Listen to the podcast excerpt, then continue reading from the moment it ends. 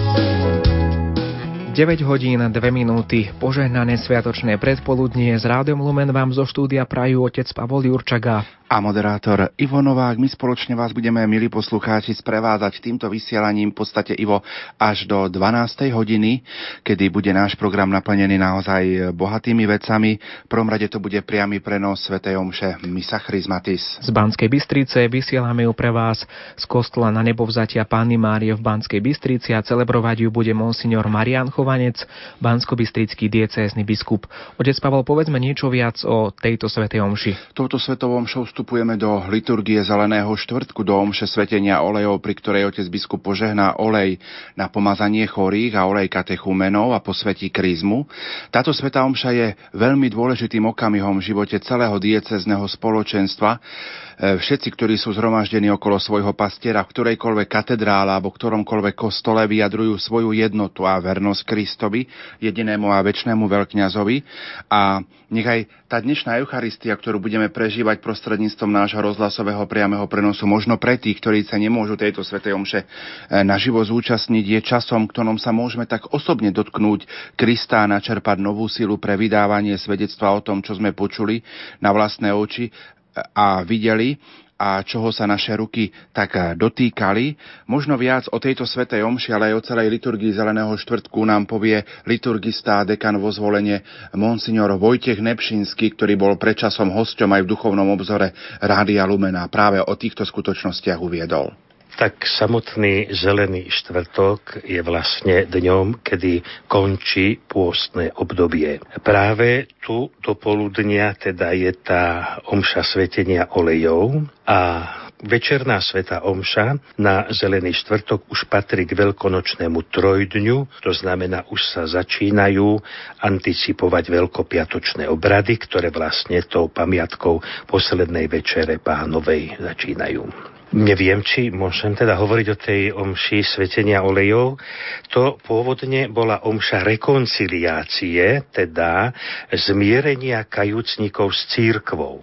Oni, tí kajúcnici na Popolcovú stredu, boli teda rozhrešení a teda začali robiť pokánie, obliekli sa teda do kajúceho rúcha, boli vylúčení zo spoločenstva príjmajúcich a celých 40 dní robili pokánie a práve na konci konci pôstu po 40 dňoch na tejto omši rekonciliácie boli rozrešení biskupom a boli prijatí znova medzi komunikantov. Samozrejme pri tejto svetej omši v církvi sa vytvoril zvyk teda požehnať oleje, ktoré sa používajú pri rôznych liturgických úkonoch. Usudzuje sa, že tento zvyk mazať olejmi jednotlivých kresťanov pochádza zo starozákonného prostredia, kde sa mazali králi, kňazi a proroci posvetným olejom. Preto tieto tri oleje, ktoré církev používa, sa svetia práve. Teda kryzma sa svetí a tie dva oleje,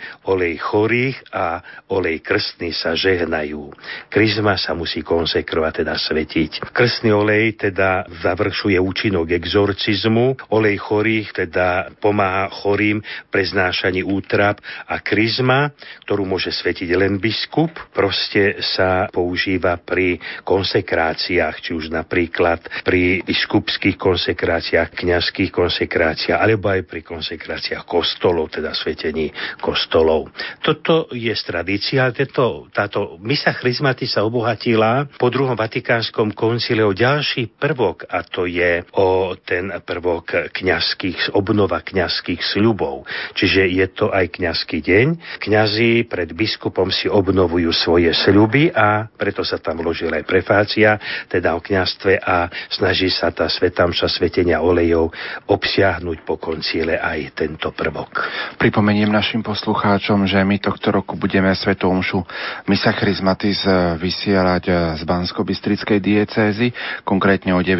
hodine 30. minúte z kostola na nebovzatia Pany Márie v Banskej Bystrici.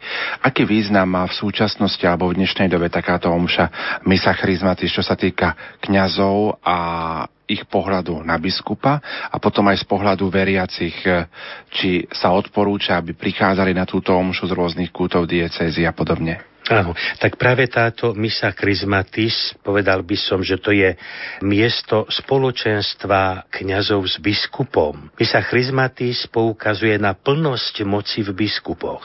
Biskupy tam majú zdôrazňované, aby túto misu Chrismatis neslávili sami, ale koncelebrovali so svojím kňazstvom. Preto každý kňaz diecezy by si mal brať za povinnosť, že ide teda robiť to spoločenstvo s biskupom.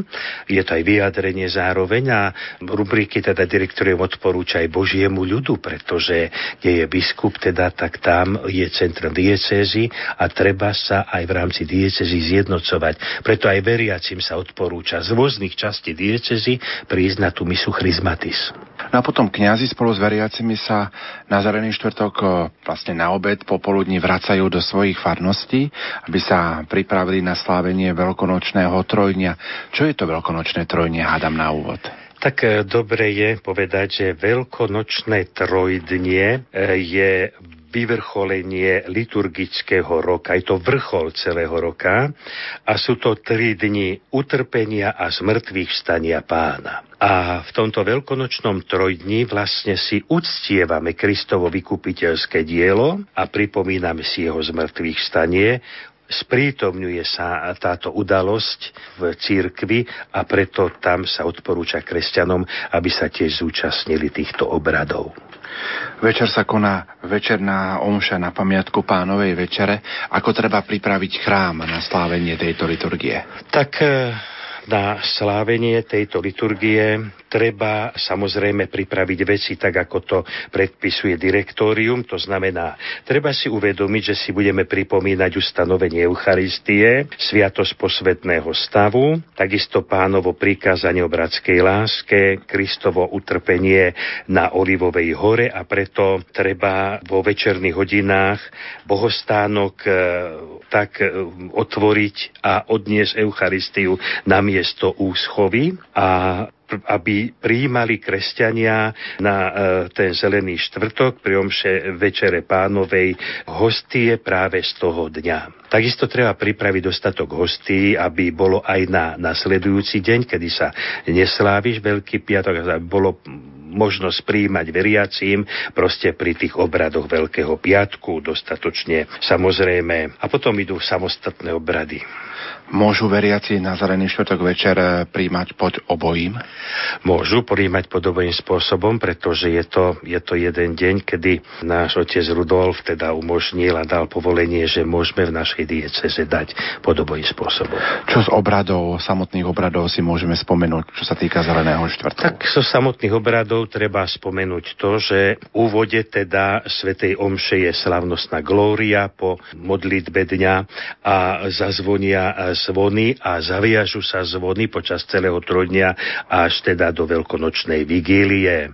Čítania sú práve spomienka na tie udalosti. Prvé čítanie z Exodus o židovskej večeri, e, spomienka, druhé čítanie z prvého listu Korintianom, najstarší popis Večere pánovej a Evangelium od svätého Jána, lásko až do konca. Homília a po homílii je taký obrad umývanie nôh, kde sa to dá dôstojne zvládnuť. Cirkev odporúča aj tento obrad zachovať, kde sa zvýrazní tá vzájomná láska, teda kresťanov, ktorú máme mať medzi sebou. Potom po modlitbách veriacich je mala by byť prvá eucharistická modlitba, kde sa špeciálne zvýrazňuje, že Ježiš, keď vzal chlieb, teda dnes a tak ďalej.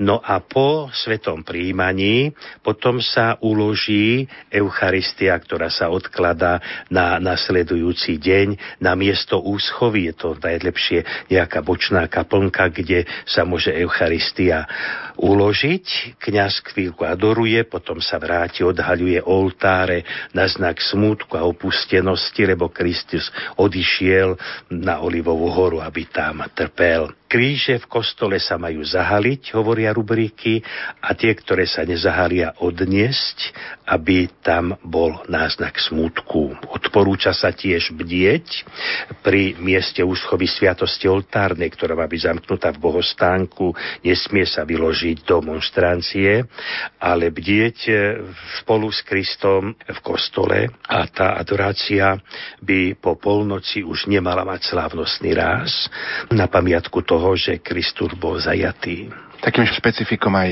vo vašej farnosti, pán dekan, je to, že si spomínate aj na chudobných a núdznych v pohľade cirkvi. Ako by sme to mohli tak špecifikovať a približiť poslucháčom? Áno, tak som rád, že ste to povedali, pretože už e, tradícia cirkvi v starokresťanskej dobe zvykli práve na zelený štvrtok pri tejto omši svetenia olejov kresťania robiť zbierky pre chudobných.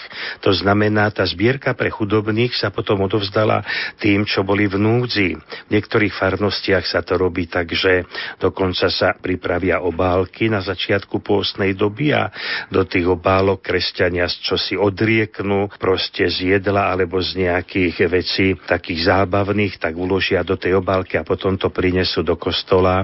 Nesie sa to v sprievode k ako obetný dar pre tých chudobných mesta, kde majú zriadené charity, to potom odovzdajú sestrám reholným, ktoré to použijú použijú naozaj pre chudobných. Rádio Lumen Slovenská katolícka rozhlasová stanica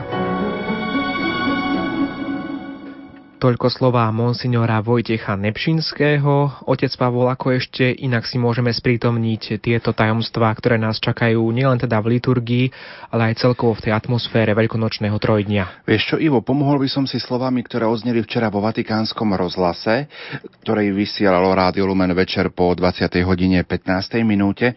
Pápež František mal včera prvú audienciu na námestí svätého Petra vo Vatikáne a práve v tejto audiencii rozprával aj o udalostiach Veľkého týždňa. Fratelli e sorelli, buongiorno. Bratia a sestry, dobrý deň. Som rád, že vás môžem privítať na tejto mojej prvej generálnej audiencii. S veľkým uznaním a úctou príjmam tento spôsob svedectva z rúk môjho milovaného predchodcu Benedikta XVI. Po Veľkej noci sa opäť vrátime ku katechézam venovaným roku viery. Dnes by som sa rád viac zameral na Veľký týždeň. Kvetnou nedeľou sme začali tento týždeň, centrum celého liturgického roka, počas ktorého sprevádzame Ježiša v jeho utrpení, smrti a zmrtvých vstaní. Čo však znamená prežívanie Veľkého týždňa pre nás? Čo znamená nasledovať Ježiša na jeho ceste na Kalváriu, v ústrety krížu a zmrtvých vstaniu? Počas svojej pozemskej misie Ježiš prešiel cestami Svetej Zeme. Povolal si 12 jednoduchých ľudí, aby boli s ním, zdieľali jeho púť a pokračovali v jeho poslaní. Vybral si ich spomedzi ľudu, ktorý bol plný viery v Božie prisľúbenia. Prihováral sa všetkým bez rozdielu, veľkým a pokorným, bohatému mládencovi i chudobnej vdove, mocným i slabým. Prinášal milosrdenstvo a Božie odpustenie, uzdravoval, potešoval, chápal, dával nádej. Všetkých obdaroval prítomnosťou Boha, ktorý sa zaujíma o každého muža a ženu, ako to robí dobrý otec a dobrá matka s každým zo svojich detí. Boh nečakal, kým sa vyberieme za ním. On sám vykročil smerom k nám, bez vypočítavosti, bezhranične. Boh je taký. Vždy prichádza s iniciatívou ako prvý a vychádza nám v ústrety. Lui si mosse verso de noi. Gesù Ježiš prežíval chvíle každodenného života s obyčajnými ľuďmi. Bol pohnutý súcitom, keď videl zástup, ktorý bol ako ovce bez pastiera. Plakal nad utrpením Márie a Marty kvôli Lazárovej smrti. Povolal si za učeníka jedného z mýtnikov a zažil i zradu zo strany priateľa. V ňom nás Boh uistil, že je s nami a uprostred nás. Líšky, povedal Ježiš, majú svoje skríše a nebeské vtáky hniezda, ale syn človeka nemá kde hlavu skloniť. Ježiš nemá dom, pretože jeho domom je ľud. Zmením my. Jeho poslaním je otvoriť všetkým dvere k Bohu, sprítomniť Božiu lásku. Vo Veľkom týždni prežívame vrchol tejto cesty, tohto plánu lásky, ktorý sa tiahne celými dejinami vzťahov medzi Bohom a ľuďmi. Ježiš vstupuje do Jeruzalema, aby urobil posledný krok, do ktorého zhrnie celú svoju existenciu. Úplne sa daruje, nič si pre seba nenechá, dokonca ani život. Pri poslednej večeri spolu so svojimi priateľmi láme chlieb a dáva kalich za nás. Boží syn sa nám daruje, aby býval s nami a uprostred nás. V olivovej záhrade, ako i počas procesu pred Pilátom, nekladie odpor, daruje sa. Je trpiacím služobníkom, predpovedaný Izaiášom, ktorý sa zriekne seba samého až na smrť. Ježiš túto lásku, ktorá ho vedie k obetovaniu seba, neprežíva pasívnym spôsobom alebo ako nezvratný údel. Isté, že neskrýva svoju hlbokú ľudskú úzkosť pred násilnou smrťou. Zveruje sa však Otcovi s plnou dôverou. Ježiš sa vydáva na smrť dobrovoľne, aby týmto spôsobom odpovedal na lásku Boha Otca v dokonalej jednote s jeho vôľou a dokázal tak svoju lásku k nám. Na kríži ma Ježiš miloval a vydal seba samého za mňa. Každý z nás to môže povedať, miloval ma a vydal seba samého za mňa. Každý z nás môže vyznať za mňa. Čo toto všetko znamená pre nás? Znamená to, že toto je aj moja, tvoja, naša cesta. Prežívať Veľký týždeň nasledujúc Ježiša nie iba s vnútorným dojatím. Prežívať Veľký týždeň nasledujúc Ježiša znamená naučiť sa výjsť zo seba samých, ako som to zdôraznil minulú nedeľu, aby sme mohli výjsť v ústrety druhým, ísť na periférie existencie, vykročiť ako prvý smerom k našim bratom a sestrám, predovšetkým k tým, ktorí sú najzdialenejší, zabudnutí, takí, čo potrebujú pochopenie, útechu a pomoc. Ako veľmi je potrebné všade vnášať živú prítomnosť milostrdného a láskavého Ježiša. Prežívať Veľký týždeň znamená vždy hĺbšie vstupovať do Božej logiky, do logiky kríža, ktorá nespočíva predovšetkým v bolesti a smrti, ale v láske a v osobnom darovaní sa, ktoré prináša život. Znamená to vstúpiť do logiky Evanielia. Nasledovať, sprevádzať Krista, zostávať s ním si vyžaduje výjsť, vykročiť. Výsť zo seba samých, z unaveného a návykového prežívania viery, z pokúšenia zavrieť sa vo vlastných schémach, ktoré blokujú horizont Božej kreatívnej činnosti. Boh vyšiel zo seba samého, aby prišiel k nám. býval uprostred nás, aby nám priniesol Božie milosrdenstvo, ktoré zachraňuje a prináša nádej. Ak ho chceme nasledovať a byť s ním, nemôže nám stačiť, že sa uspokojíme so skutočnosťou zostávania v ovčinci 99 oviec. Musíme výsť a hľadať spolu s ním stratenú ovečku, tú najvzdialenejšiu. Dobre si zapamätajme. Vidíme zo seba ako Ježiš. Ako Boh vyšiel zo seba v Ježišovi a Ježiš vyšiel zo seba kvôli nám. Niekto by mohol povedať, ale oče, nemám čas, mám veľa práce, je to náročné a čo už len ja dokážem s mojimi slabými silami, i s mojim hriechom a vôbec s mnohými vecami. Často sa uspokojíme s nejakou modlitbou, s roztržitou a nepravidelnou nedelnou svetou omšou, s nejakým prejavom dobročinnosti. Chýba nám však táto odvaha výjsť, aby sme priniesli Krista. Sme trochu podobní svetému Petrovi. Ježiš ešte len hovorí o utrpení, smrti a zmrtvý vstaní, o darovaní seba a apoštol si ho už berie na Boga dohovára mu. Veď to, čo Ježiš rozpráva, narúša všetky jeho plány, ohrozuje istoty, ktoré si vybudoval, aj jeho poje Mesiáša. Ježiš sa zahľadí na svojich učeníkov a adresuje Petrovi jedný z najtvrdších slov v evaneliách. Choď mi z cesty, Satan, lebo nemáš zmysel pre Božie veci, len pre ľudské. Va dietro a me, Satana, perché tu non pensi secondo Dio, ma secondo gli uomini. Dio pensa sempre come... Boh vždy rozmýšľa s milosrdenstvom. Nezabudnime na to. Boh vždy rozmýšľa s milosrdenstvom, je milosrdným otcom. Boh myslí ako otec, ktorý očakáva návrat svojho syna a ide mu v ústrety, vidí ho prichádzať, keď je tamten ešte ďaleko. Čo to znamená? Každý deň chodil vyzerať syna, či sa nevracia domov. Taký je náš milosrdný otec.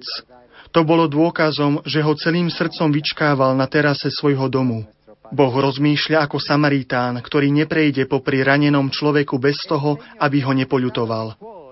Nepozerá sa na druhú stranu, ale ujme sa ho bez toho, aby požadoval odmenu, bez toho, aby sa ho pýtal, či je Žid, či je pohan, či je Samaritán, či bol bohatý, či chudobný. Nič sa nepýta. Ide mu pomôcť. Taký je Boh. Boh rozmýšľa ako pastier, ktorý nasadí svoj život, aby bránil a zachránil ovce. Veľký týždeň je časom milosti, ktorý nám Pán daruje, aby sme otvorili dvere nášho srdca, našich životov, našich farností. Aká škoda, že je toľko zatvorených farností, našich hnutí a asociácií a vyšli v ústrety iným, priblížili sa a priniesli svetlo a radosť z našej viery. Vždy vychádzajme. Robme to s láskou a Božou nežnosťou, s rešpektom a trpezlivosťou, vo vedomí, že síce my ponúkame naše ruky, nohy, naše srdce, ale Boh je ten, ktorý vedie a zúrodňuje každú našu činnosť.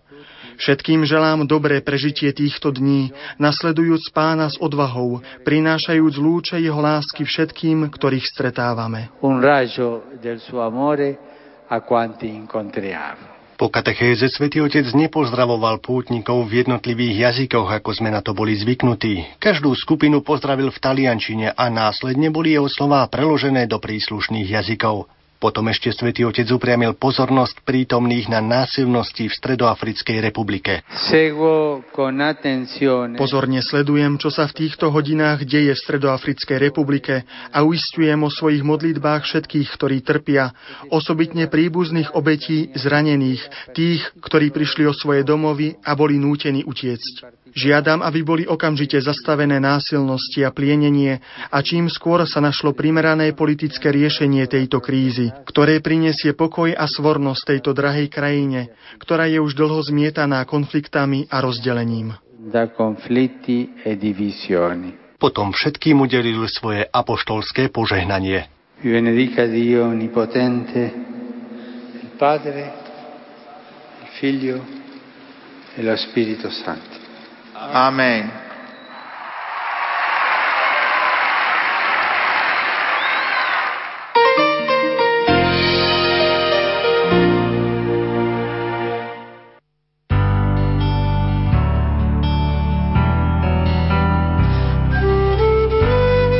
šiesté rozhlasové duchovné cvičenia s banskobistrickým diecézným biskupom Monsignorom Marianom Chovancom. Skúsme na vlastnej koži ako môže Boh aj cez rozhlasové duchovné cvičenia vstúpiť do nášho života a ako sa aj takýmto spôsobom buduje Božie kráľovstvo. Svetlo a pokoj do vašich príbytkov.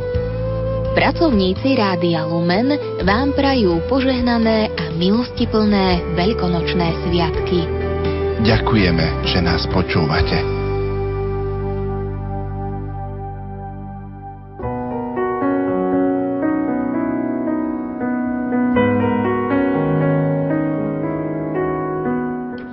Pokojné zeleno štvrtkové ráno, milí poslucháči, vám prajeme aj naďalej zo štúdia Rádia Lumen z Banskej Bystrice. Kardinál Bergoglio 9. júna 2012 v Buenos Aires povedal aj tieto slová. S vrúcnou túžbou prosme Boha, aby naša krajina bola premenená na miesto slávenia Eucharistie, kde všetci budeme zdávať vďaku Bohu, kde každý bude mať účasť na chlebe života, kde sa budeme zdieľať a dávať zo seba to najlepšie pre blaho ostatných, zvlášť najzraniteľnejších a bezmocných. Pýtajme sa, Pane, kde chceš, aby sme ti dnes pripravili miesto na Eucharistiu? Kam máme ísť postoji adorácie a služby? Ktoré dvere máme otvoriť, aby si tam pre nás mohol lámať chlieb? Komu máme za nie živú vodu? Pre koho byť učiteľmi pravdy?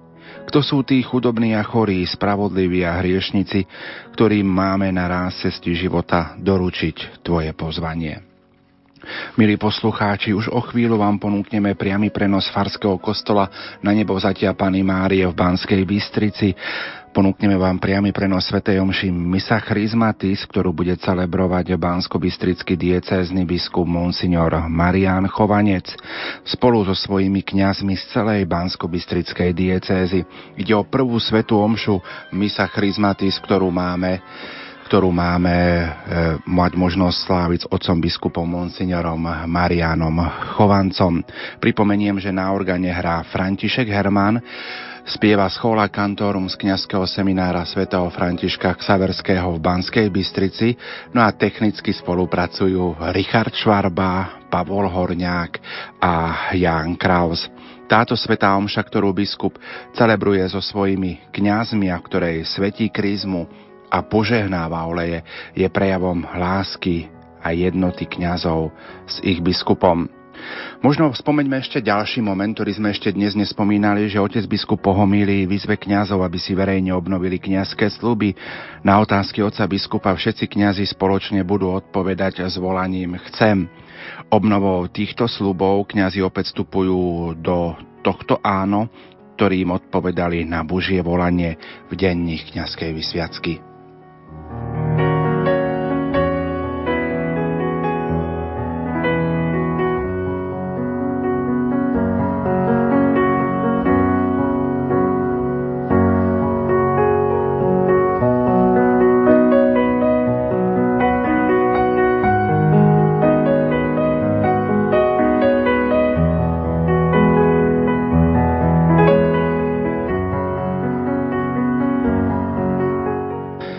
V týchto chvíľach prepájame do Farského kostola na zatia Pany Márie na Svetom Mšu Misa Chrismatis, ktorej hlavným celebrantom je bansko-bystrický diecézny biskup Monsignor Marian Chovanec. Milí poslucháči, prajeme vám ničím nerušené počúvanie a bohatý duchovný zážitok. Sme veľmi radi, že vám môžeme dnes ráno sprostredkovať priamy prenos tejto Svetej Omše. O modlitbách pamätajme na kňazov, ktorí sú na tejto Svetej Omše omši. Pamätajme na kňazov, ktorí pôsobia vo, vasi, vo vašich farnostiach. Pamätajme na kňazov, ktorí nás pokrstili. Na kňazov, ktorí nás pripravili k prvému svetému príjmaniu. Spomeňme si na kňazov, ktorí nám vyslúžili sviatosť zmierenia, ktorí vám vyslúžili sviatosť manželstva alebo sviatosť pomazania chorých.